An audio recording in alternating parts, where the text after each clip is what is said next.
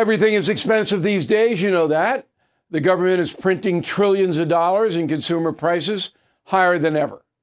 If the government continues its printing and spending, the dollar could continue its free fall and lose its coveted role as the world reserve currency. Let's hope that doesn't happen.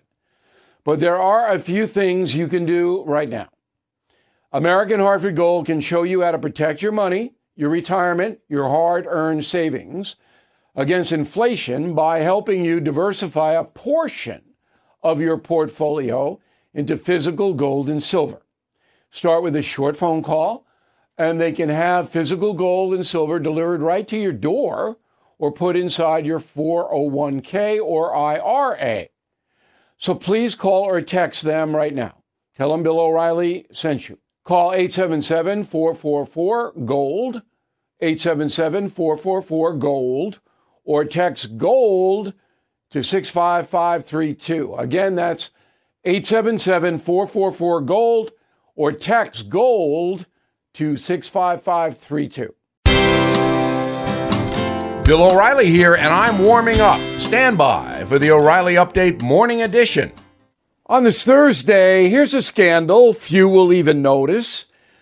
This week in the Biden-Zelensky press conference, which was weak to say the least, a reporter from the leftist Reuters news agency asked President Biden two questions.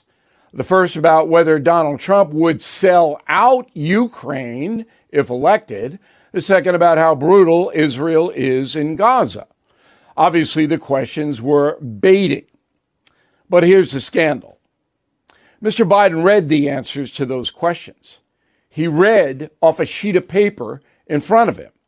That means he was prepared for what the reporter was going to ask. That was the reason he called on the little-known reporter, a man named Trevor Hunnicutt. Now, the above analysis, what I just told you, is my opinion. But I'll show you on television if you watch the No Spin News, and there's no doubt that Biden read the answers to the question.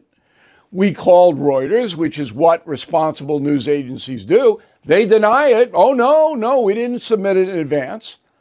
All right, what am I going to say? But he, the president, knew what was coming. And that is wrong. It should never happen. Now this.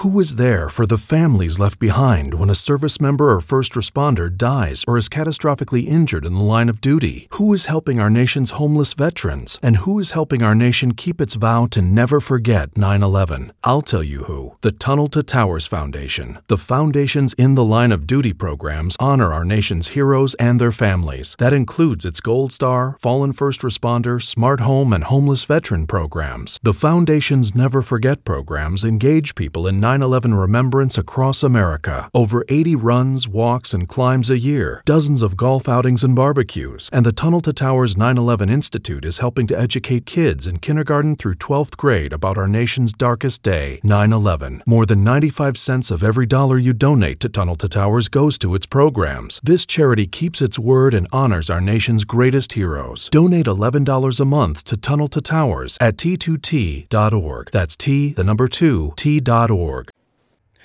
That is the Morning O'Reilly Update. More analysis later on.